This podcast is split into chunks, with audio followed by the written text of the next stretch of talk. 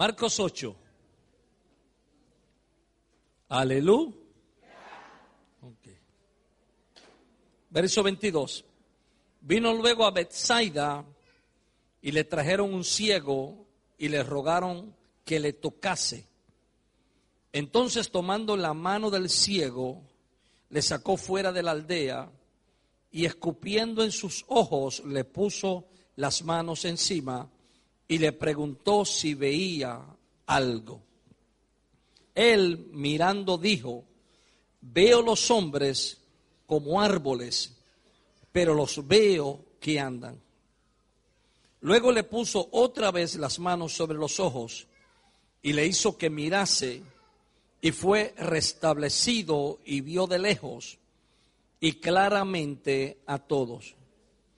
Y lo envió a su casa diciendo, no entres en la aldea ni lo digas a nadie en la aldea. Bendiga Dios su palabra en nuestros corazones y alguien dice, Amén. Quiero hablar sobre reubicación, trae clara visión. Reubicación trae clara visión o trae visión clara. Bethsaida significa casa de pesca. Era la ciudad de donde venía Felipe, Andrés y Pedro. Jesús en una ocasión pronunció una palabra de juicio sobre esta ciudad, porque a pesar de ver los milagros, no creían el Evangelio. Su nombre original era Bethsaida Julia, porque el tetrarca Felipe agrandó la ciudad y le puso ese nombre de, de Besaida Julia en honor a la hija de Augusto César, el emperador. Estaba a varios kilómetros del norte de Galilea y al este del río Jordán, y cerca de esa ciudad fue donde Cristo alimentó cinco mil personas. Cuando Jesús llega a la ciudad, lo primero que sucede es que le traen un ciego para que Jesús lo tocase. A alguien le preocupó la situación y la condición de este hombre, y aunque este hombre no podía llegar por sí solo donde Jesús, alguien lo trajo para que llegase donde él. Cada vez que Dios tiene propósito con usted, Dios buscará la forma de que usted llegue al lugar correcto, en el momento correcto, para darle lo que usted necesita para su vida. Jesús hace varias cosas con este ciego. Y es donde voy a basar, hay unos puntos. Lo primero que hace es que lo toma de la mano. Segundo, lo saca fuera de la aldea. Luego le escupe los ojos. Luego le pone las manos encima. Y por último, le pregunta si veía algo. Lo primero que hace Jesús es cuando le traen el ciego, lo toma de la mano. ¿Por qué lo toma de la mano? y lo saca fuera. La pregunta sería, ¿por qué no lo sana dentro de la aldea? Porque el maestro tiene que tomarlo de la mano y sacarlo fuera de la aldea. La otra pregunta sería, ¿por qué lo toma por la mano? Porque este hombre se había acostumbrado a usar sus manos en lugar de sus ojos. Sus manos él las usaba para tocar la superficie de los lugares y poder identificar por dónde iba pasando. Las manos se habían convertido para este hombre sus ojos. Él dependía de sus manos. Se había convertido en toda su dependencia. Y Jesús lo toma de aquello que él dependía para que aprendiese a caminar sin depender. Y si alguien sabe quitarte tus dependencias es Dios. A veces te acostumbras a depender de ciertas personas que piensas que jamás podrás lograr nada si esa persona se va de tu lado. Y Dios sabe remover a ciertas personas para que aprendas a moverte por ti mismo. ¿Me estoy haciendo entender?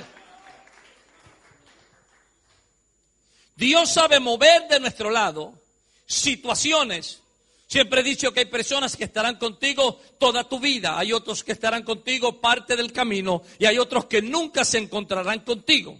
Pero a veces dependemos tanto en la opinión de la gente, en qué piensa la persona de mí, en cómo le caigo a cierta persona, en la aprobación. Y créame que aún los ministros caemos en ese problema de la aprobación de la gente.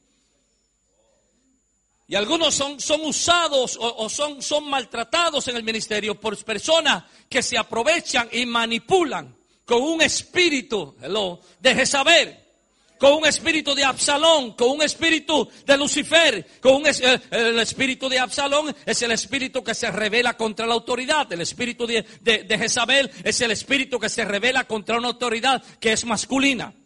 El espíritu, el espíritu de Lucifer es aquel que causa división y a veces esos espíritus se manifiestan y tratan de controlar la persona porque el líder tiene miedo de manifestarse porque ha dependido tanto de la opinión de la gente y Dios sabe cómo sacarte personas del lado tuyo, situaciones que tú pensabas que no podías vivir sin ella. Dios sabe tomarte de las manos y sacarte de ese lugar. Dios le ordena a Abraham, tienes que cortar, circuncidarte, porque tú usaste carne y produjiste carne. Por tanto, no vas a usar más la carne, porque lo que vas a producir ahora es en el espíritu. Y Dios sabe permitir situaciones que parecen que van a destruirte, pero no son para tu destrucción, sino es para que aprendas a caminar en otra forma.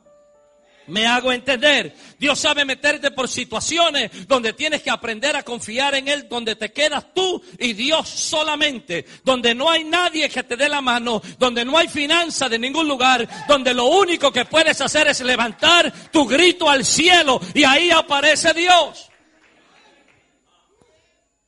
Dios es un experto en remover cosas.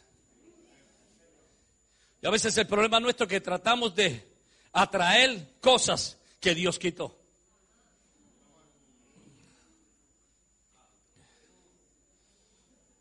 Hello.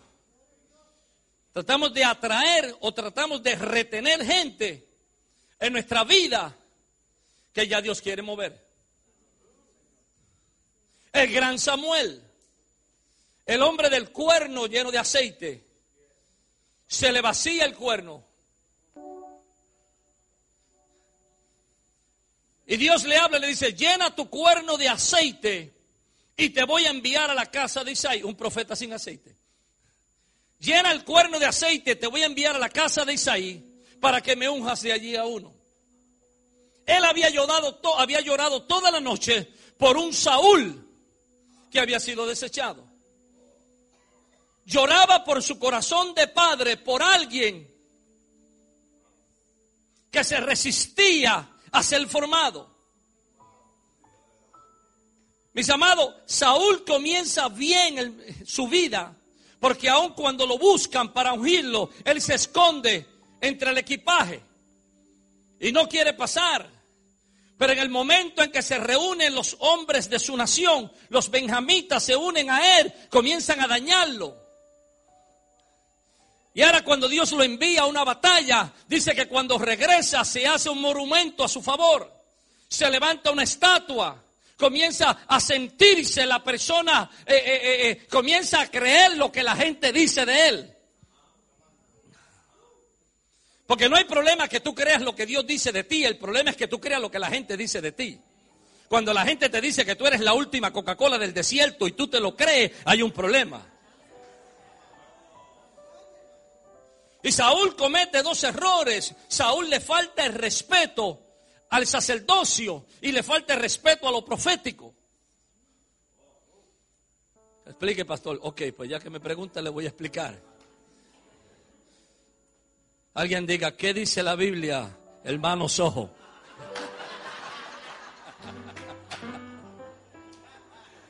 Dios bendiga al apóstol Sojo. ¿Está acá? Si usted no entiende lo que está pasando, pregúntele a que está al lado. Saúl es enviado y dice que Saúl se desespera y hace un sacrificio fuera de tiempo.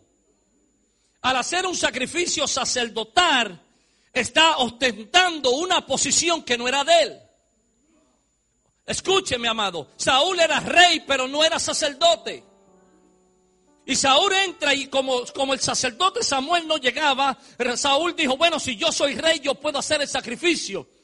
Y cuando llega Samuel le dice, locamente has hecho. Porque aunque eres rey, no eres sacerdote.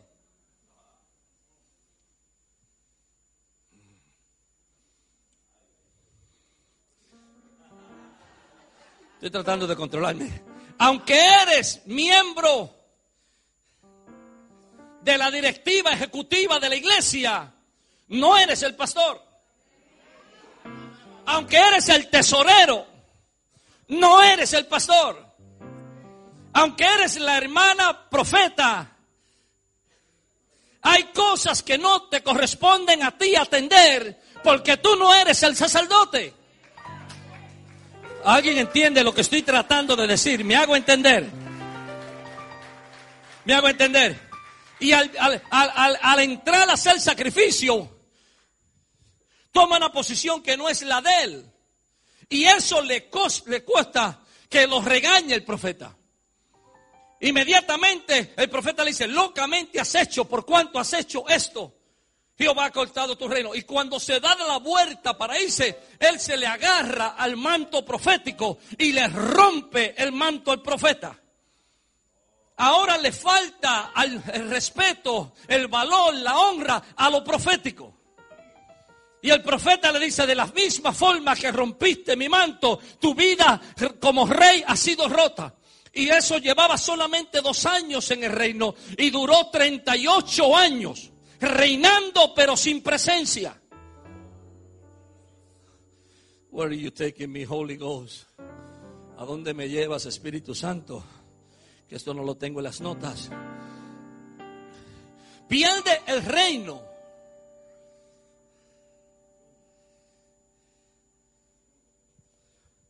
Por hacer un sacrificio que no le tocaba.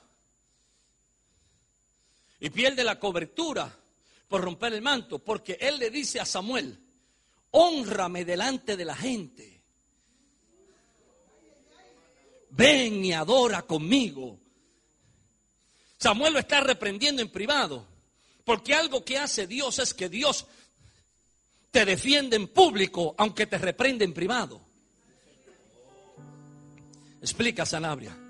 Es como el padre que cuando el niño comete una falta, y alguien viene a acusar que tu niño, el padre dice, no, no, el niño mío no. El niño mío no es tan malo. Aunque después lo agarra aparte por la oreja. Te he dicho 20 veces que no hagas eso. Y yo creo que cada vez que el diablo te quiere atacar, Dios te defiende en público. Pero en tu cámara privada, Dios te ala la oreja. Y te dice, te quiero orando más, te quiero más manso, te quiero más tranquilo. Y cuando el profeta los reprende, él quiere impresionar a la gente. Le dice al profeta, ven y adora conmigo, como queriendo decir, como que todo está bien. Y el profeta va a la adoración, pero con el manto roto. Porque él tocó lo profético y rompió lo profético. Y se desconectó y nunca más vio a Samuel. Y Samuel lo lloraba. Ahora la pregunta sería, Espíritu Santo, ¿por qué me llevas por esa área?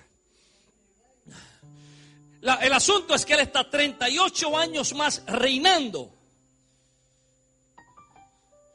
Sin la unción. Simplemente.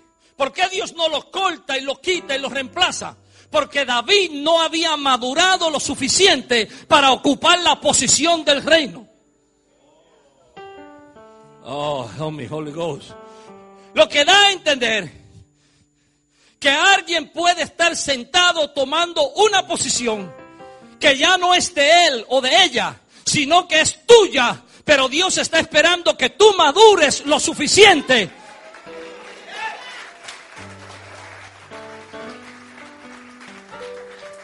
Por eso encuentras a personas en posiciones y tú dices, pero ese no está viviendo la vida, pero ese no está viviendo de acuerdo al propósito, pero ese no está funcionando de acuerdo. Y Dios dice, lo tengo que dejar porque no puedo tener el trono vacante. Solamente tú no te enfoques en lo que aquel no está haciendo y comienza a crecer, comienza a formarte, comienza a madurar, porque cuando tú madures lo suficiente, yo lo quito y te doy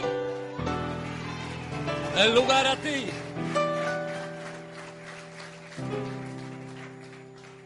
¿Estás acá? Es la razón. Y por eso tendría que decir que es la razón por la cual Ana no podía dar a luz. ¿Se acuerda Ana, la esposa del Cana? Compañera de Penina. Penina tenía hijos, Ana no. Y dice, porque Jehová no le había permitido tener hijos.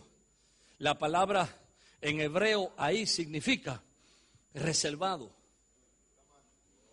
La razón por la cual Ana no podía dar a luz no era que era estéril, era que su vientre estaba reservado. ¿Por qué estaba reservado? Porque tenía que dar la luz para una generación donde hubiera un David. Porque no puede haber Samuel si no hay David. Y no puede haber David si no hay un Samuel.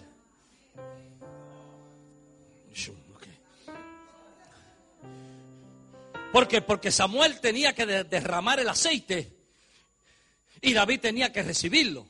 Y Dios nunca da aceite para perder.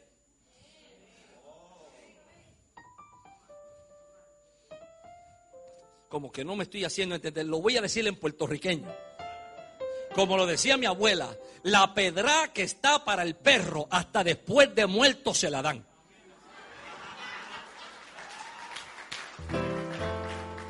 Lo que Dios dice, lo que yo tengo para ti, nadie te lo puede robar. Nadie te lo puede quitar. No te preocupes lo otro. Celebra aquel, celebra al otro. Pero lo tuyo está asegurado. Simplemente espera el momento en el cual llega el profeta. Vaya, ah, con el permiso de Dani yo voy a tomar. Yo me estoy yendo por otro lugar, pero pero eh, eh, cada vez que, llegó, llegó a, Samuel a la casa de, Isaí, cada vez que pasaba uno de los hijos de Isaí, él volteaba el cuerno, pero el aceite no salía. Y venía el segundo y volteaba el cuerno y el aceite no salía. No fue hasta que llegó David que el aceite comenzó a salir. No te preocupes quién llega primero que tú. El aceite no fluye hasta que tú llegues.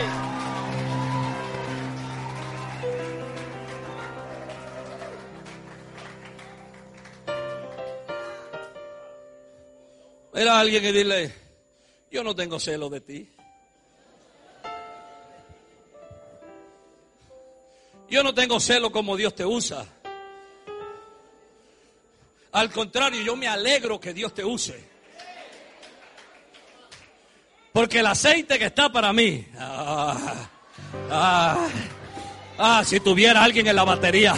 Ah, el aceite que está para mí Dile a alguien, el aceite que está para mí no va a fluir hasta que yo llegue. No fluye hasta que yo llegue. El terreno que está para mí no lo pueden vender. La casa que está para mí no la compra otro. El negocio que está para mí no lo compra otro. No me voy a desesperar. No, pero corre. Tienes que hacer una oferta antes que pierda. No te preocupes. Esa casa no la pueden vender hasta que yo llegue. Ese auto no lo pueden vender hasta que yo llegue. No, no, no, no. Pero mira, tienes que correr, haz una oferta, no te preocupes, que es que Dios me dijo que esperara, porque Él va a hacer que el banco baje la cuota. Yo tengo... Oh,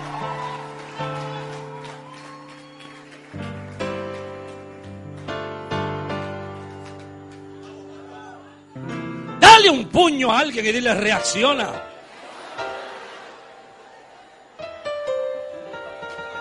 Hoy me quito el saco temprano, gracias.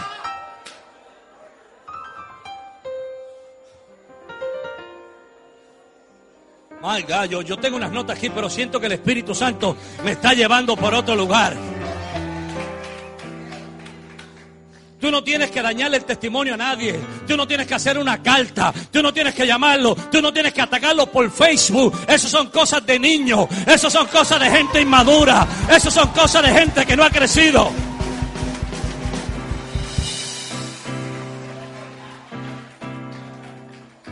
Se lo explico de esta forma.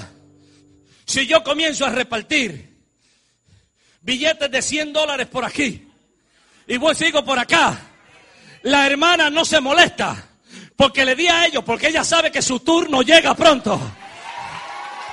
¿Alguien entiende lo que estoy andando? Dile, Señor, bendícelo a él, bendícela a ella, pero lo mío viene de camino. Lo mío viene de camino. Voy a celebrar a mi hermano, pero lo mío. ¡Eh, eh, eh, eh, eh, eh, eh, eh, eh, eh, eh! ¡Voy a bailar! Cuando llegue lo mío. Lo tuyo lo decide el cielo. No lo decide la gente. Permíteme decirte que tu llamado ocurrió en la eternidad. Tus dones ocurrieron en la eternidad. Lo profético no se, no, no, no, se, no se aprende. Eso ya Dios lo deposita en tu ADN. Antes, de, antes que te formases en el vientre de tu madre, te llamé, te conocí, te santifiqué y te di por profeta. Ay, ya tú venías con eso, aun cuando tú no tenías a Cristo, ya venía la marca dentro de ti. Lo que pasa es que no estabas ubicado.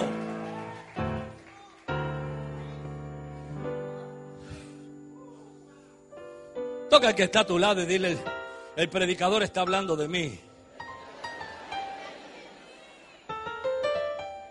Dios es experto en remover cosas, en quitar cosas. Y Saúl fue quitado porque no respetó los sacerdocios, que no es otra cosa que el ministerio pastoral y lo profético. ¿Y qué es lo profético? Lo profético siempre te habla del futuro. Lo profético no es otra cosa que una anestesia que Dios te pone para que puedas pasar la prueba. Cada vez que te viene una prueba, tú te acuerdas que Dios te dijo. Y tú dices, no me puedo morir en esto porque yo no he visto todavía lo que Él me dijo. Estás acá. Tú tienes que decir, si no he visto lo que Dios me prometió, no me puedo morir todavía, porque Dios no puede mentir. Saúl fue removido cuando llega David a la posición, hombre conforme al corazón de Dios. Y Dios sabe quitar las cosas a las cuales nos hemos acostumbrado. Él tocó a Jacob en el encaje del muslo para que no corriera más y no huyera de su llamado. Porque algo que tenía Jacob era que le gustaba correr. Cada vez que había problemas salía corriendo. Problema en la casa y se fue a correr para la casa del tío. Y Dios sabe cómo detenerte y cómo ponerte freno.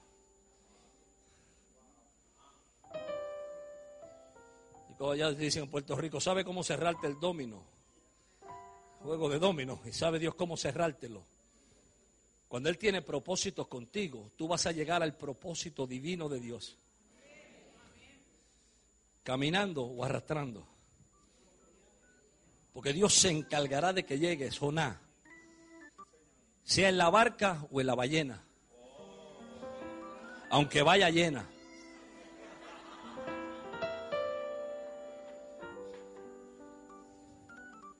Segundo, voy rápido. Lo saca fuera de la aldea, diga fuera de la aldea. La aldea era el área de comodidad del ciego. Pero él lo saca de la aldea para desconectarlo de algo que él conocía, para llevarlo a algo desconocido. Y Dios en ocasiones te va a sacar de ambientes y de personas que conoce para llevarte a lugares que desconoce, para que descubras el potencial que está en ti. Y potencial significa poder en reserva. El que tiene potencial tiene poder que aún no ha usado. Por eso se llama potencial. Porque es poder en reserva. Que Dios ha guardado dentro de ti para usarlo en un momento necesario. Es imposible, o a veces en ocasiones nos sentimos temerosos cuando Dios nos mueve de lugar. O cuando Dios nos pide que hagamos algo que no hemos hecho en otras ocasiones. Cuando Dios nos demanda algo porque quiere promovernos y nos llenamos de temor. Pero la comodidad detiene el crecimiento. Usted ha visto los bonsai, los arbolitos esos pequeños que hacen los japoneses, que les, les cortan continuamente para impedir que crezcan. Y mientras usted los tenga en un, envase pequeño, no importa lo fuerte de sus raíces, no pueden crecer más allá. Entonces los lugares limitados van a detener tu crecimiento. Esta iglesia no puede crecer más que este edificio. Por tanto, ustedes tienen que estar soñando ya con otro edificio. Tengo tres o cuatro por acá. Tú tienes que, la, Biblia dice, no seas escaso, expande las estacas, porque te extenderás al este, al oeste. Usted conoce la cita bíblica. Entonces, a veces estamos en situaciones, en trabajos, en empleo, que nos están limitando a crecer. Tienes demasiado, lo, lo, más terrible es que usted tiene demasiado de mucho potencial y está en un lugar estancado. No sé si le ha pasado estar en un lugar estancado, en una calle sin salida, en un empleo que usted va porque no tiene otra obligación, porque necesita pagar el alquiler, si no, usted se iba para otro lugar. Qué terrible estar en un lugar con tanto potencial dentro de ti y estás que estallas por dentro porque no puedes sacar lo que eres. Toca a alguien, dile, es tiempo de moverte. Es más, toca le dice, Dios me dijo que te dijera que es tiempo de moverte.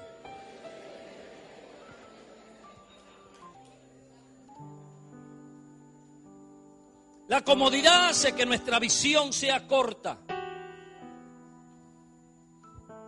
La comodidad limita la visión y paraliza el propósito.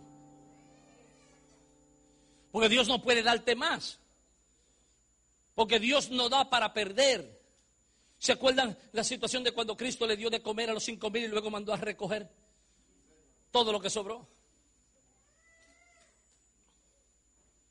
Cada vez que Dios da algo, lo da de acuerdo a la medida.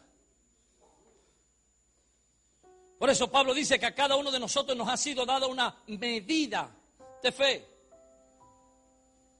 Dios no te puede dar más allá de lo que tú crees. Dios no te puede mostrar más, más allá de lo que tú eres capaz de ver. Porque si Dios te muestra todo lo que tiene planeado para ti, te llenas de temor. En ocasiones tienes que irte revelando poco a poco. Porque te llenaría de temor todo el potencial y todo el propósito que Dios tiene contigo. Si cuando yo comencé a predicar cuando tenía 15 años de edad, hubiese sabido que iba a estar viajando a las naciones, no hubiese muerto de la desesperación y la preocupación. Pero Dios comienza a decirte, levántate y sal. ¿A dónde? Yo te mostraré el lugar, Abraham. Camina y yo te muestro el lugar.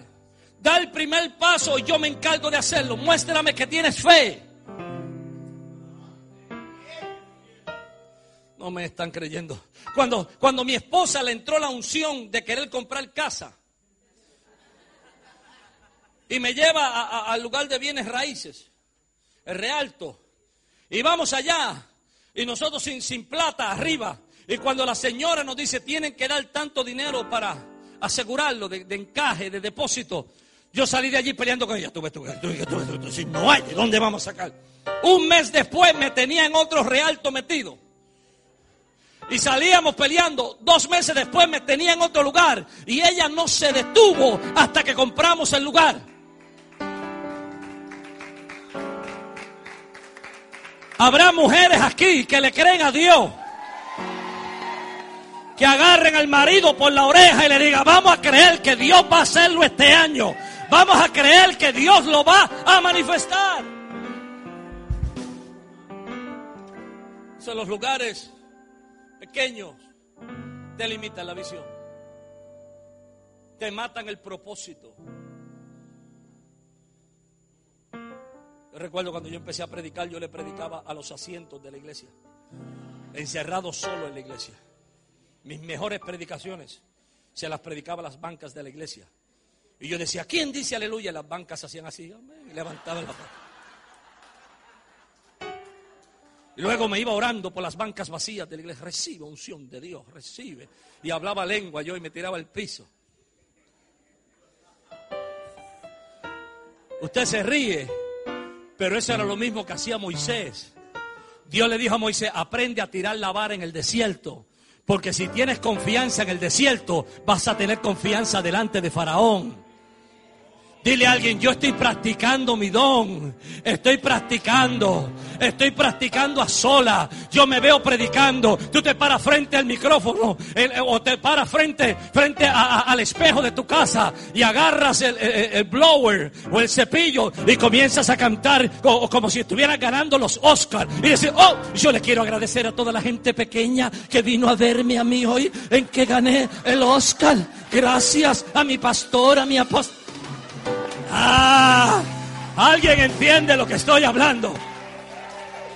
Comienza a caminar como que ya lo tiene. Comienza a caminar como que ya estás caminando en la, en la, en la alfombra roja. Comienza a verte. Si lo logras ver, Dios lo puede manifestar. ¿Alguien entiende lo que estoy hablando?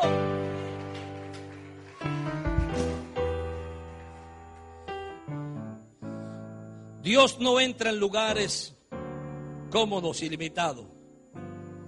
Él se queda afuera y te manda a salir. ¿Se acuerda que hablábamos ayer de Abraham? Sal fuera y te mostraré. Dios te hace un reto a salir. Dios hizo salir a Abraham de su tienda para mostrarle el cielo. Los lugares cómodos no nos dejan ver lo grande de nuestras promesas. Y más si te rodea de gente negativa. Hay gente que son como las parteras de Faraón, que hacen abortar a cualquiera los sueños. Como ellos nunca sueñan, hacen abortar los sueños a este. ¿Y tú vas a qué? ¿A comprar casa con qué? Si tú ni papeles tienes.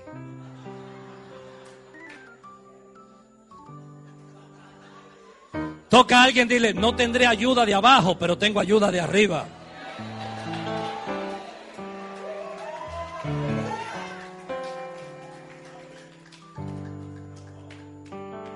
Toca que está a tu lado y le atrévete a salir de la comodidad. Atrévete a creerle a Dios por algo mayor, dile. Los lugares cómodos, Primera de Reyes 19:13 dice, y cuando lo oyó Elías cubrió su rostro con su manto y salió y se puso a la puerta de la cueva. Los lugares cómodos y limitados son los sepulcros de lo profético. Tú quieres que se muera una promesa, no te muevas. Que es lo profético cuando Dios te da una promesa de algo que va a suceder. Pero Dios sabe que entre el punto A y el punto B va a haber resistencia. Por tanto, te da una palabra para darte anestesia, para que cuando pases por el proceso no te eches a perder y puedas llegar a tu destino. Porque lo que hace la palabra profética es que Dios viene de tu futuro, que es el presente de Dios, a su pasado, que es el presente tuyo, para decirte que en tu futuro, que es el presente de Dios, ya Dios te vio vencedor.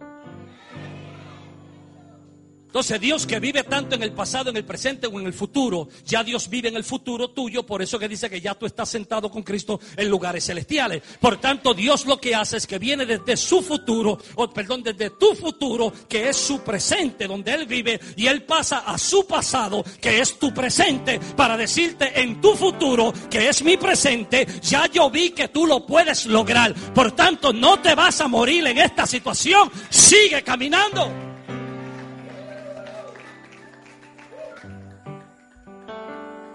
Dios te habla promesas de cosas. Eso, eso es lo profético, que Dios te hace una, te deja saber lo que va a hacer.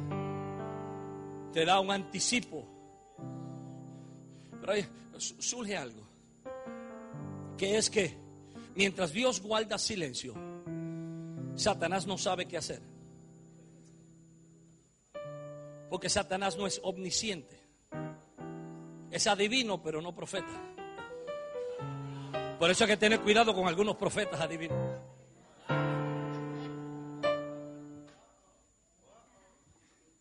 Entonces, mientras Dios no habla, Satanás sospecha. Dice, este, la mamá no, lo abortó. Este no murió en el accidente. Este no murió cuando traté de matarlo borracho. Dios se tiene que traer algo con este. Pendiente al pendiente, que Dios trae algo. Pero él no sabe. Es en el momento en que Dios habla y declara, en que el momento en que el infierno vomita todo para afuera. Por eso tú te das de cuenta que tan pronto Dios dice, te voy a bendecir, pierdes el trabajo. Y tú dices, ese profeta, hijo del diablo, me engañó. Profeta falso. Yo no sé por qué el apóstol trae gente falsa aquí y sin pelo.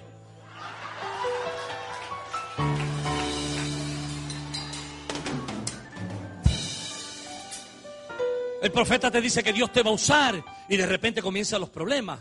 Comienzas, te enferma, las finanzas las pierdes y tú te vuelves loco. ¿Por qué? Porque la, la confirmación de tu profecía es la resistencia de Satanás. ¿Cómo yo sé que es mío? No porque otro profeta me lo confirma, sino porque el diablo me está resistiendo. ¿Alguien entiende lo que estoy tratando de decir? Me estoy haciendo entender. Entonces, cada vez que alguien te haga la guerra, cada vez que alguien te resista, cada vez que tú quieras buscar a Dios y tus hijos se rebelan más, cada vez que tú quieres servirle a Dios y el marido se, se, se endemonia más todavía, cada vez que tú quieres entregarte a Dios y la suegra se muda para tu casa, es una señal. Vamos, vamos, Danilo, vamos.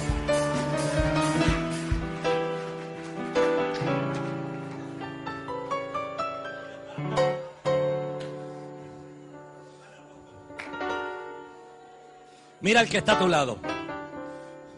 Como de esta iglesia habla la gente, pues vamos a darle material para que hable. Como del apóstol hablan mal, pues vamos a dar material a la gente para que los que están aquí de espía, escondidos, para que se lleven la información.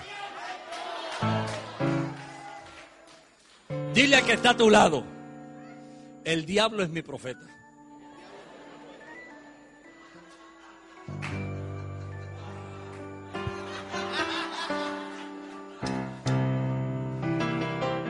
No se asuste, hermano.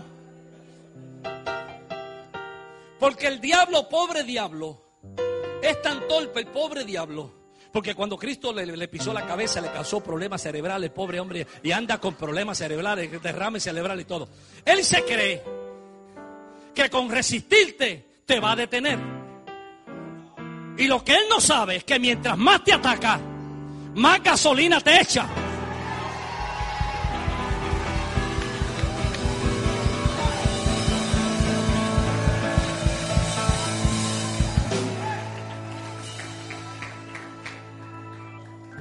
A tu hermano y dile, la presencia de un enemigo es necesaria. Si todo el mundo te quiere, si todo el mundo te aplaude, qué pena me da tu caso, lo tuyo es mental. Eh, no estás haciendo nada, no eres efectivo. Perdóname que te lo diga en puertorriqueño, no sirves para nada. Vete y entiérrate debajo de una piedra. Pero si tú ves que cada vez que quieres hacer algo, muchas veces los primeros que te atacan son los de tu familia. Cada vez que tú dices voy a regresar al colegio, voy a la escuela, me voy de vacaciones, voy a comprar un auto nuevo, voy a comprar una cámara, voy, voy a ofrendar, voy a consagrarme, voy a regresar a estudiar, la gente te dice, y a esta edad una vieja como tú, tú tienes que decirle, cállese, porque Sara a los 89 estaba pariendo. Yo todavía tengo sueño, yo todavía tengo sueño.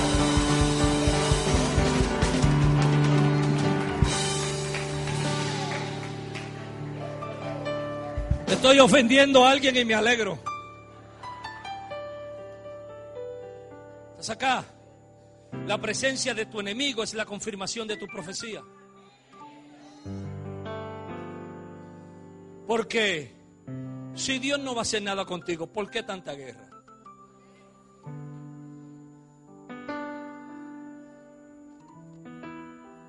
¿Por qué tanta presión? ¿Por qué tanto ataque? ¿Por qué te resisten tanto? ¿Por qué tienen miedo de que sueñes, José?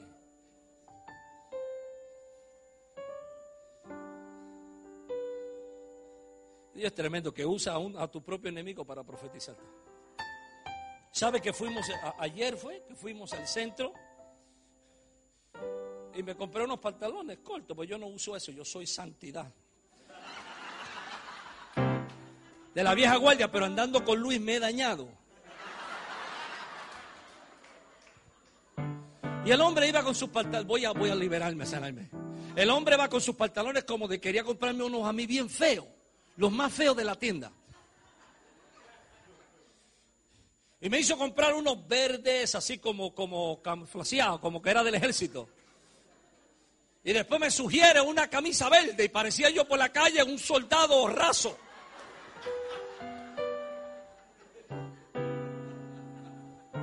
Verde.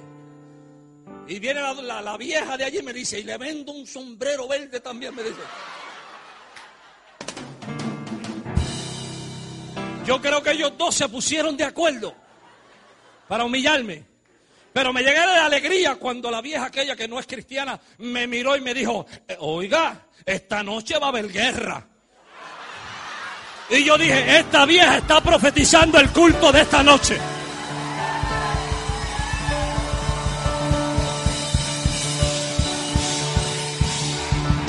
Tú sabes que estás en victoria cuando aún tus enemigos profetizan tu éxito.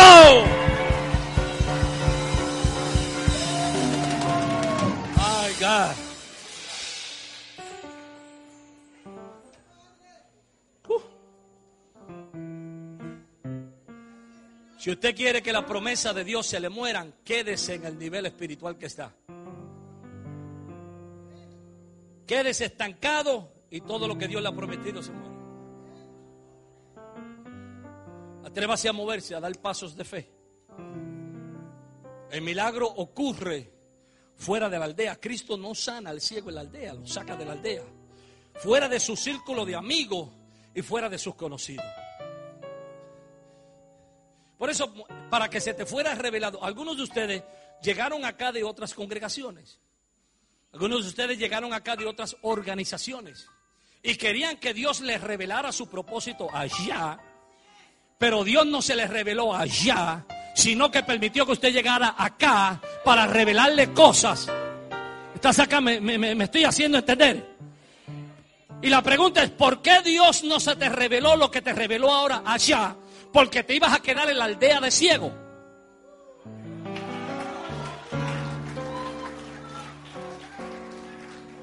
Entonces Dios tuvo que desconectarte para llevarte a otro lugar, para revelarte cosas que estaban reservadas para ti.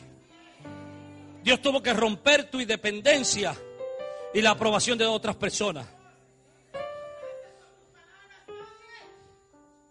Nueva revelación demanda nuevo compromiso. Más revelación demanda más responsabilidad. Y toda nueva revelación atrae nuevos ataques. ¿Se acuerda segunda de Corintios capítulo 12 verso 7? Donde Pablo dice que para que la grandeza de las revelaciones no me exalten desmedidamente, me fue dado un aguijón en la carne. Y las personas hablan y han escrito libros sobre el aguijón de Pablo. Y dicen los teólogos y los teólogos que el aguijón de Pablo era que era muy pequeñito. Otros dicen que no tenía pelo, como si no tener pelo fuera, fuera malo. Mis oraciones mentales llegan más rápido al cielo que las de uno que tenga cabello. Otros dicen que fue que como se cayó del caballo todavía la vista la tenía mala. Y la gente anda investigando cuál era el aguijón de Pablo, en vez de investigar para qué era el aguijón. Porque lo interesante no era cuál era el aguijón, sino para qué era el aguijón. El aguijón es lo que nosotros llamamos un anzuelo que entra en el pez y, no vuelve a salir. Él le dice, Pablo dice, para que las revelaciones no me levanten de orgullo, por eso me fue dado un aguijón. Entonces, lo que quiere decir Pablo es, cada vez que Dios te revela algo nuevo, siempre va a aparecer un mensajero de Satanás a bofetearte.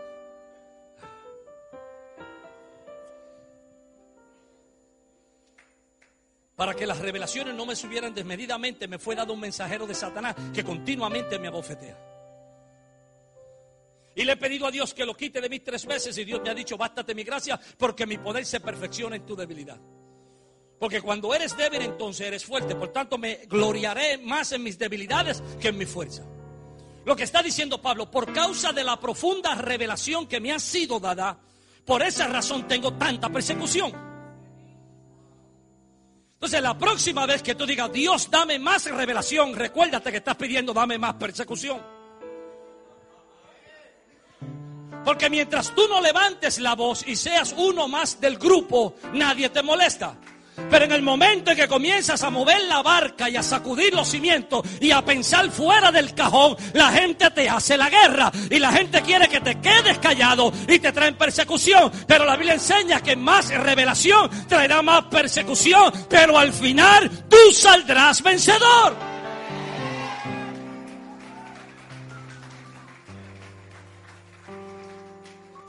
Tú llegaste para que Dios te contestara por qué te persiguen tanto. La respuesta es porque te he dado mucha revelación. Entonces la pregunta sería, ¿qué es revelación? Revelación es, según el diccionario de Víctor Sanabria del 2014, revelación es encender una luz en un lugar oscuro para que se manifieste lo que ya existe. Cuando Dios te revela las escrituras, no es que Dios crea algo nuevo, es que Dios te revela lo que ya existe. Es como si apagásemos todas las luces de aquí y alguien llegase y cuando de repente se encienden las luces lo vea usted y dice de dónde usted salió. Usted dice yo estaba siempre aquí, lo que pasa que no había luz, no había revelación y por eso no me viste. Cuando no hay revelación lees la Biblia pero no entiendes nada. Pero en el momento en que Dios te enciende la luz, Dios te muestra lo que ya existe. Dios no viene creando cosas nuevas cada vez para ti. Ya todo lo que está para ti, la Biblia dice, y fueron acabados los cielos y la tierra. Se acabó. Ya todo estaba esperándote para que tú llegaras. Él no comenzó a hacer la fiesta después que tú llegaste. Ya él estaba engordando el becerro gordo antes de que tú llegases a la casa. Yo, tú llegaste y ya la fiesta estaba encendida y los músicos estaban, porque Dios sabía que tú ibas a llegar a su reino y él preparó todo para cuando tú llegaras. Dale un codazo a alguien y dile reacciona a Pepe.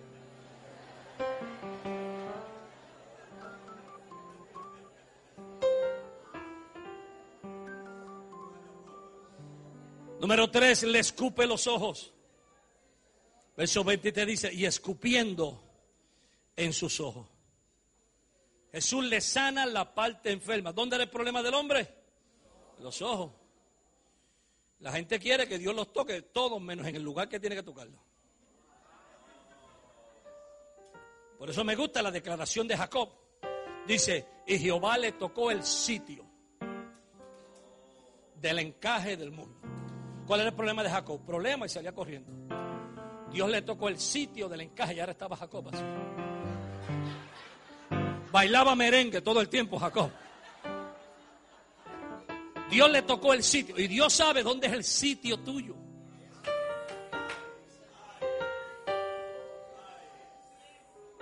Y a los predicadores nos ha hecho expertos en tocarte el sitio. Por eso cuando predicamos algo y tú pones la cara serio, así que parece que te cogieron prestado y no te han pagado, nosotros seguimos tocando el sitio, sitio, sitio, hasta que te sane de todo eso. Porque algo que hace Dios es que te lleva un proceso y si no aprendes el proceso tienes que repetirlo de nuevo. Y hasta que no lo aprendes, Dios no te suelta. ¿Por qué? Porque para el nivel que Él te va a llevar, no puedes estar con las niñadas de ese nivel. Hay cosas que Dios te permite en un nivel, pero no te las va a permitir en otro nivel. Si usted es niño, le permite las berriñadas ahí, pero si usted va a ser ministro, Dios no se las permite acá arriba. Por eso te procesa. Veo gente mirándome seria. Toca a la persona que está a su lado y dígale, yo soy el martillo de Dios para romperte a ti.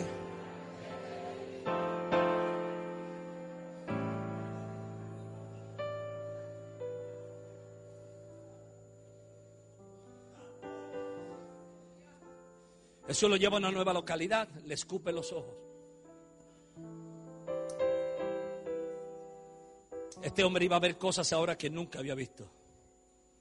Cambio de posición iba a ser cambio de visión. Si lo podría ver, lo podría obtener. Si lo veía, lo sería. Su problema de percepción le limitaba a disfrutar la plenitud del don de la vista. Hay cosas que ya tú tienes, pero no las ves. El problema de Abraham, él no sabía lo hermosa que era Sara hasta que el rey de Egipto se la miró. Y la miró y le dijo, le dijo a Sara, ahora veo que eres mujer hermosa. Porque Sara no era dominicana. No hay dominicanos acá, ¿verdad que no? Sara hubiese sido, echa para acá este viejo que te voy a un clase de golpe tantos años contigo y tú no te das cuenta que esa mujer tú tienes al lado tuyo. ¿Qué es lo que te pasa a ti? ¿ah?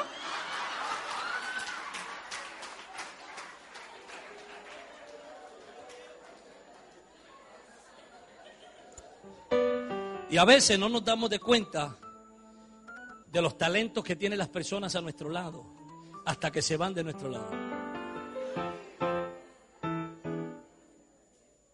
¿Cuándo fue la última vez que le diste una, una palabra de amor a tu esposa, a tu esposo. Porque todos los predicadores le tiran a los hombres. Los hombres tienen que cocinar, los hombres tienen que limpiar. Y los que cocinamos. Nadie aboga por nosotros. Estamos buscando a alguien que diga las mujeres que cocinen. Ya los Estados Unidos es una plaga. No quieren cocinar con tanto mecano. No se case con americana. Si es soltero. Entonces, ¿cuándo es la última vez que le ha dicho una palabra de aprecio a alguien? A veces los ministros pasamos por alto y no tomamos un minuto para agradecerle a los servidores que estuvieron desde temprano metidos en la cocina cocinando para que la visita comiera. No tomamos un segundo para agradecerle al músico que llegó temprano, que se vino sin comer corriendo para estar en la casa. ¿Estás acá? A veces pasamos por alto y tomamos la gente. Take it for granted. Ah, eso es trabajo de ellos, saben que lo tienen que hacer. Perdemos gente importante de nuestras vidas. Porque carecemos de tomar un momento y darle una palabra de agradecimiento. No, él sabe que yo lo amo, sí, pero le gusta que se lo diga. Ella sabe que la amo, sí, pero le gusta que se lo diga. Porque ella está luchando con alguien en el trabajo que se lo dice todos los días. Y le dice, girl, you look good. Te ves bien, hermanita. Tiene 30 segundos para si está al lado de su esposo o de su esposa, darle un abracito, un besito a la escondida ahora, ahora. Aprovecha, aprovecha. Todas las viudas, las solteras, las desesperadas.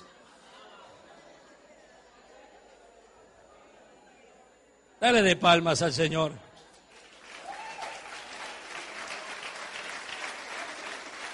Voy.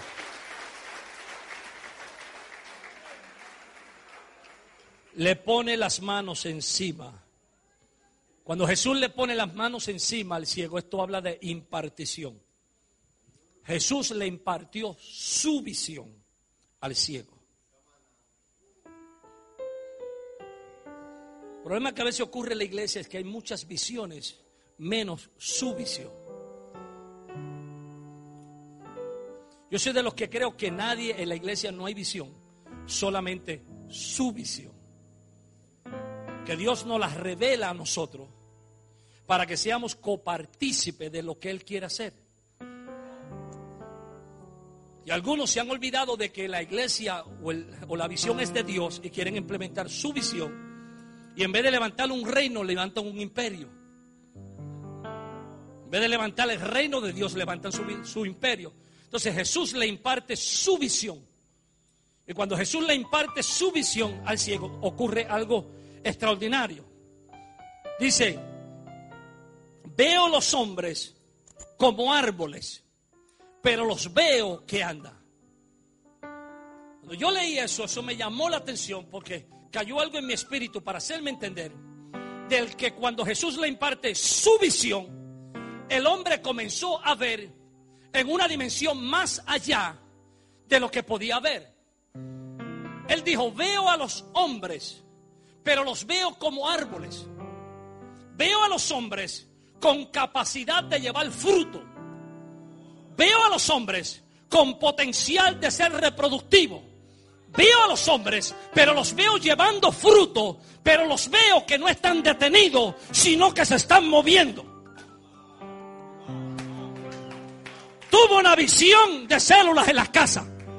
Tuvo una visión de gente que llevaba fruto por todas partes. Y eso es lo que debe ser la iglesia de Cristo. Muchas veces somos árboles que se han quedado con fruto cayendo y pudriéndose a nuestros pies en vez de llevar el fruto con nosotros al trabajo, a las casas, a las gentes, a los lugares de necesidad. Le dijo, veo los hombres, pero los veo como árboles. Los veo con capacidad de dar fruto. no los veo estériles, los veo con frutos multiplicados y los veo que caminan. Y Jesús dijo, espérate que yo te he dado demasiado de mucha visión. Déjame reducírtela. Y le puso la mano otra vez y lloró la segunda vez. Le mostró una revelación de lo que iba a ser el Evangelio. Que iba a salir regado por todas partes, llevando fruto le dio una visión más allá de los tiempos. Y si la iglesia de Cristo va a poder existir en medio de un mundo tan corrupto, es teniendo una visión clara de su futuro. Muchas iglesias van a desaparecer si todavía se quedan con una visión pequeña de lo que fue el cristianismo 40 años atrás.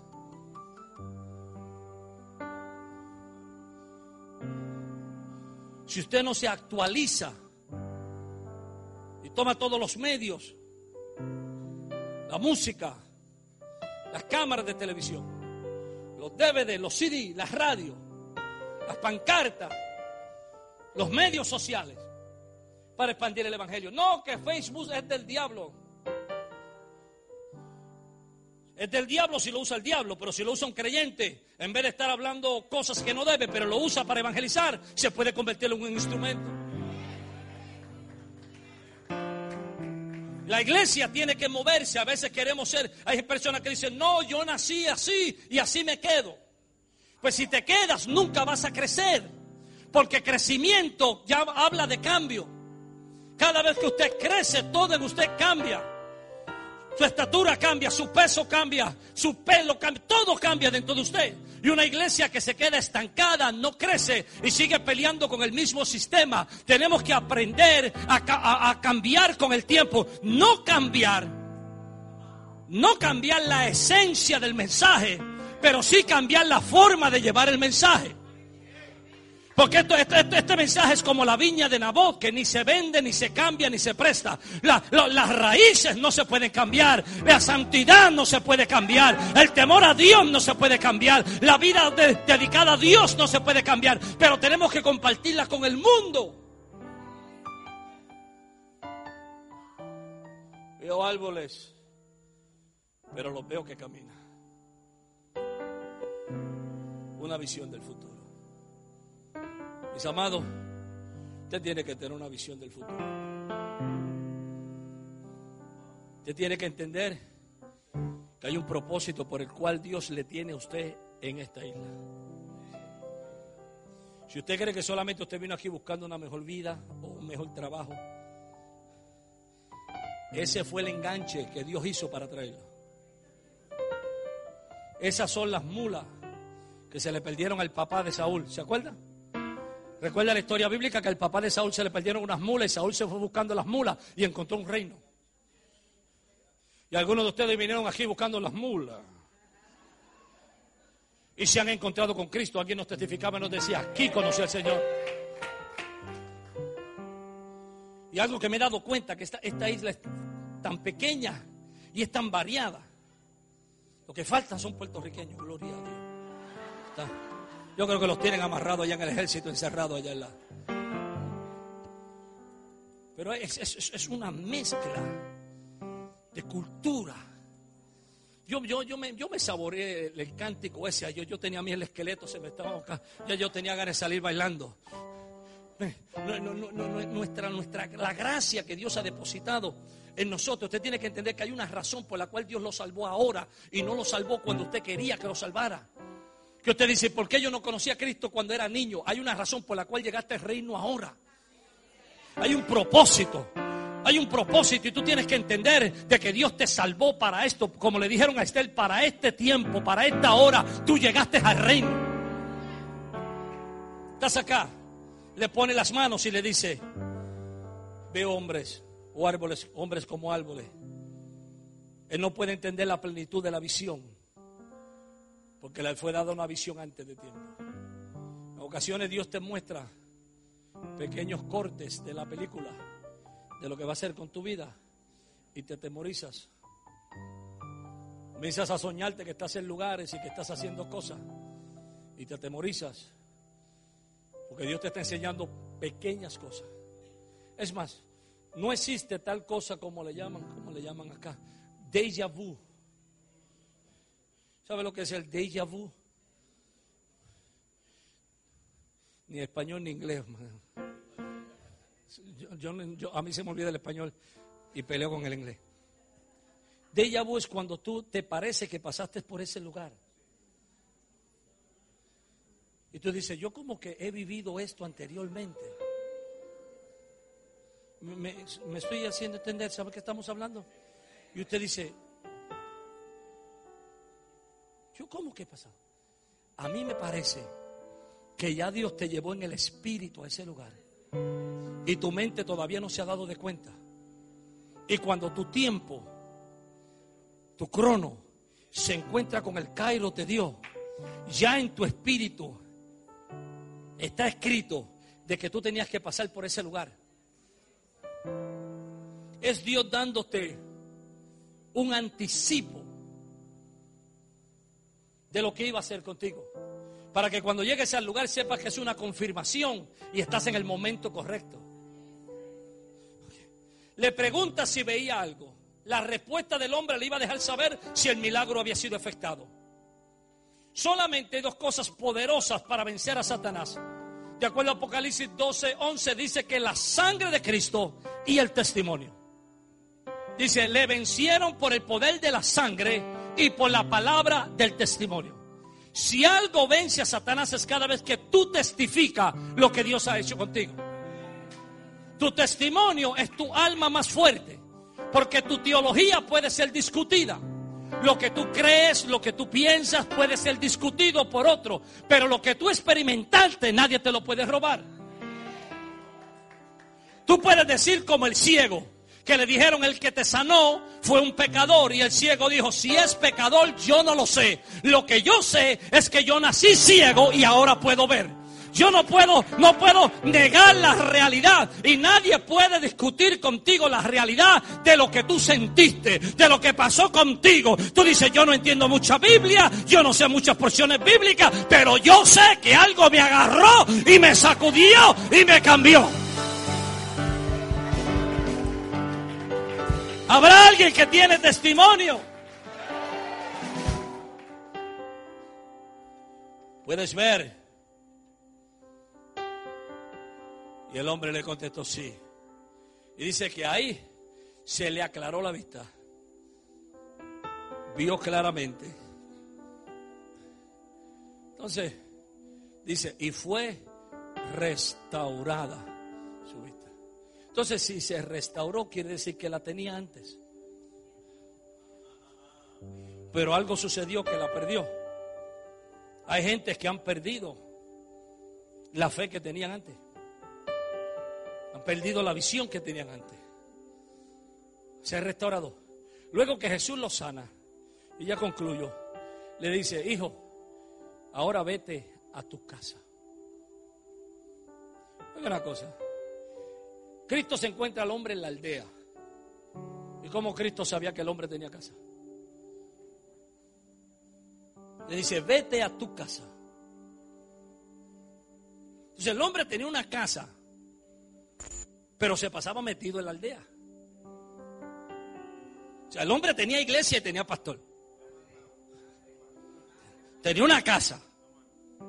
Pero se pasaba metido en la aldea con otros ciegos, religiosos.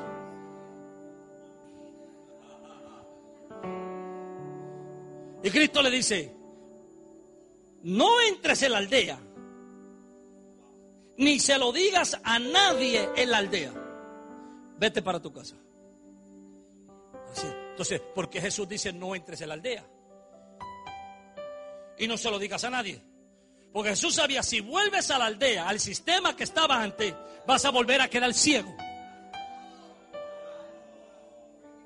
Porque en el momento en que te encuentres con los otros ciegos que estás allá, que son tus compañeros de célula, tus grupos de ciegos, tu support group, el grupo con el cual te sientas a contarle tus penas y tus tristezas, si vuelves allá, te vas a poner tan religioso como ellos, vas a comenzar a dudar de lo profético, vas a comenzar a dudar de la visión, vas a comenzar a dudar de los milagros, vas a comenzar a dudar de lo sobrenatural y te vas a quedar peor porque entonces viendo vas a comenzar a actuar como que no ves. Entonces vas a estar con ciegos que no ven y no tienen otro remedio porque no pueden ver, pero tú pudiendo ver, estás actuando actuando como que no ve. Tú sabes que ese mover es de Dios, pero estás diciendo que no es de Dios. Tú sabes que la prosperidad es de Dios, pero estás diciendo que no es de Dios. Tú sabes que la sanidad es de Dios, pero dices que no es de Dios. Tú sabes que lo apostólico es de Dios, pero dices que no es de Dios. Y Dios te dice, salte del medio de los ciegos y vete a tu casa.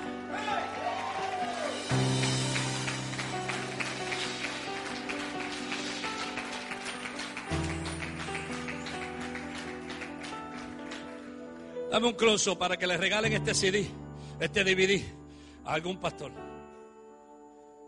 Que estás luchando porque Dios te está revelando cosas nuevas y tu organización, tu concilio, tu iglesia, la junta que junta y no junta nada, te tiene detenido.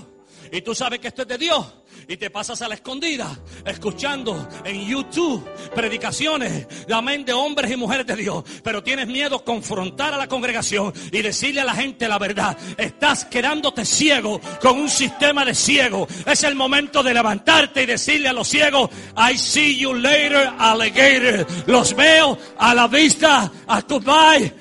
Goodbye, baby. Y da media vuelta y te vas, porque si regresas al mismo sistema, queda ciego. Lo saca de la aldea. No lo sana en medio de los ciegos. Saca. Lo sana. No regreses. Y a veces que Dios hace ciertas cositas para que tú no puedas regresar aunque quieras. Sí, sí. A veces Dios te hace pasar por el mar rojo y cierra el mar rojo detrás de ti para que aunque quieras regresar no puedas regresar. A veces Dios permitió que hicieras una en el mundo. Que tú sabes que en el único sitio que estás salvo es en la iglesia. Porque si te vas al mundo te pican. Y no son las hormigas. Porque lo que es de Dios, perdone la frase que voy a usar no, no, no me viene otra frase de repente. Lo que es de Dios, el mundo lo vomita. Jonás era profeta y la ballena tuvo que vomitarlo. El diablo te puede mascar, pero no te puede tragar. Te tiene que soltar. ¿Estás acá? Y hay personas aquí que el mismo mundo le dijo, váyase para la iglesia porque no lo puedo resistir. Usted tiene demasiado de mucho destino y te fuiste de la iglesia y en estas navidades te fuiste con los amigos y allá y doblaste el codo y dijiste, compadre, compadre. Y los pecadores te dijeron que tú has metido aquí, chico, vete para la iglesia. Tú no eres de aquí, tú no eres de este lugar, tú eres diferente.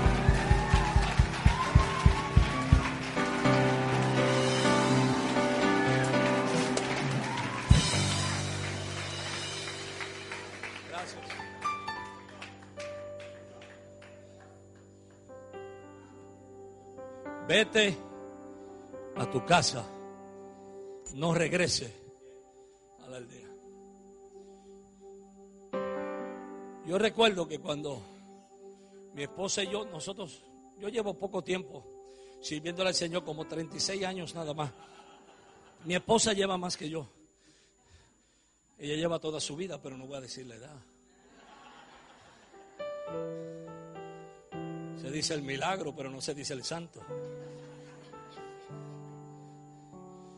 Nosotros nacimos en un sistema religioso estricto, todo era malo. La tele, la piscina, los aretes, todo era malo. Uno vivía un espíritu de culpabilidad. Orabas, ayunabas y te sentías culpable porque no oraste más de, de tres horas. O no ayunaste más de 21 días. Y la gente se hacía competencia a ver quién tenía más callos en la rodilla. Era el más espiritual. Y la muchacha tenía que tener el cabello mientras más largo, más espiritual era. cuando Dios trata con nosotros y nos rompe, mi esposa pasa por una parálisis por causa de las presiones en el ministerio. Y Dios nos rompe. Comenzó a tratar con nosotros y salimos. Quisimos regresar a la aldea. Y fui a las reuniones de la organización. Y cuando entré, me trataron como leproso. Mis amigos comenzaron a mirarme, mis compañeros de ministerio, los que aplaudían y gritaban cuando yo predicaba. Me hicieron sentir así de pequeñito. Y le dije a mi esposa, no regresamos más. Y comenzó mi proceso de soledad, porque luego de pertenecer a un grupo, encontrarte ahora solitario. Y fue el proceso de regresar a la casa y no regresar a la aldea. Porque si regresaba a la, aldea me iba a acostumbrar a la forma de la vida de la aldea. Iba a comprometer lo recibido. Entonces no podría hablar como hablo, tendría que predicar como predicaba para no perder el calor. Pero gloria a Dios que la aldea no me aceptó cuando regresé. Si no, no estuviera aquí.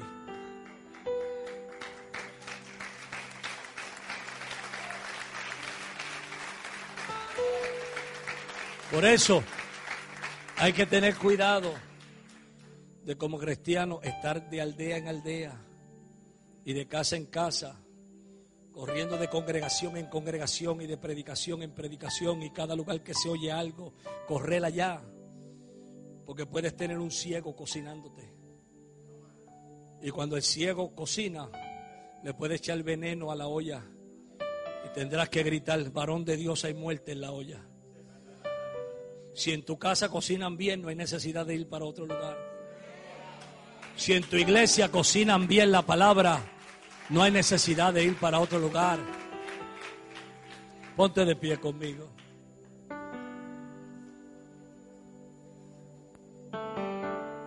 Yo vengo en el nombre del Señor a provocarte para que entiendas que Dios te quiere reubicar. No necesariamente físicamente pero mentalmente. No necesariamente es que Dios te va a quitar, te va a sacar de localidad física, pero sí te quiere cambiar en tu mente. Que comiences a verte no como una víctima, sino como un victorioso. Si eso que Satanás tiró contra ti no te destruyó, te hizo más fuerte. Cambia en tu mente, en tu manera de pensar. No le diga a Dios, soy muy viejo. La Biblia dice que en la vejez fructificarán y estarán vigorosos y verdes. No le diga a Dios, soy un niño. Le dijo a Jeremías, no digas soy niño, porque hablarás lo que yo te diga. No le digas a Dios, soy una madre sola criando un hijo, porque María, la madre de Jesús, se quedó sola criando a Jesús nuestro Salvador cuando su padre José murió. Por eso Cristo tuvo que echarse la responsabilidad del hogar. No diga, no tengo finanzas. Una viuda con dos blancas conmovió el corazón de Jesús y dijo, Jesús ha dado más que todos los ricos. No digas, no sé hablar. Porque Moisés te va a gritar, si yo con problema de habla liberté a un pueblo, tú lo puedes hacer.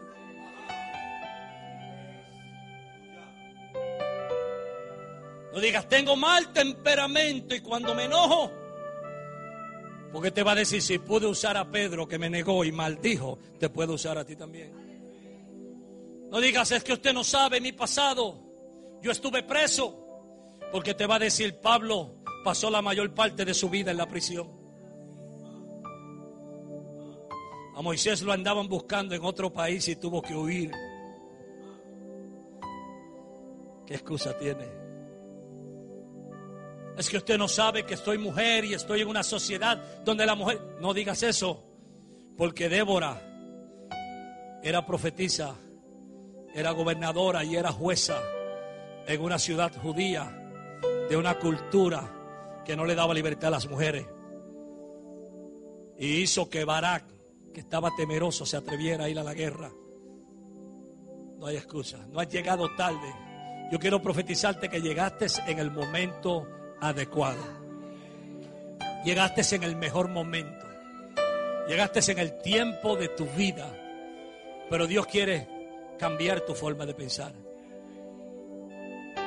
Satanás muchas veces lo que usa para atacarte es el tiempo. Cuando las promesas tardan, comienzas a dudar. Y es la forma de afligirte. Tú esperas que todo surja rápido. Y a veces comienzan a tardarse las promesas. Y otros comienzan a fluir o a, o a producir más rápido que tú. Y te desespera. Y él usa el tiempo para afligirte. Pero tienes que entender que las cosas de excelencia se toman tiempo en producirse. Las cosas buenas se toman tiempo en producirse. Tú no quieres ser una réplica, tú quieres ser un original. Y tienes que entender que ningún pintor exhibe una obra hasta que no la termina. Si Dios no te ha exhibido todavía es que no ha terminado contigo. Pero cuando termine y te exhiba, el mundo tendrá que quedarse con la boca abierta. Entiende que tus altas y tus bajas son parte de tu proceso. No maldigas el proceso, no maldigas el desierto. No maldiga los malos momentos.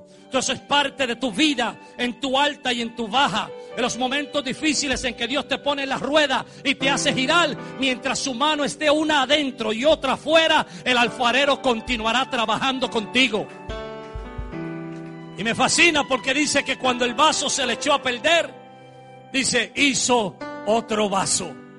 Me fascina porque no botó el barro, Dijo, no, si no puedo hacer una cosa contigo, haré otra cosa contigo. Por tanto, tus errores, tus fallas, y perdona que te lo diga de esta forma, tus metidas de pata no han tomado a Dios de sorpresa. Dios no termina, no dejará de trabajar contigo. Él sabía que ibas a pasar por eso y con todo y eso te hizo promesa. Yo quiero que pongas tu mano sobre tu cabeza y le diga, Dios, cambia mi forma de pensar. Cambia mis limitaciones. Que yo no ponga límites. Abre mi mente para cosas grandes. Para creer en posibilidades. Yo sé que dentro de mí tú has depositado todo lo que necesito para hacer lo que tú quieres. En mí están los dones. En mí están los talentos. En mí está el potencial para hacer lo que tú deseas. Yo lo voy a creer. Cambia mi forma de pensar. Dame dirección. Dame un norte. Y dame fuerza para caminar. En el nombre de Jesús.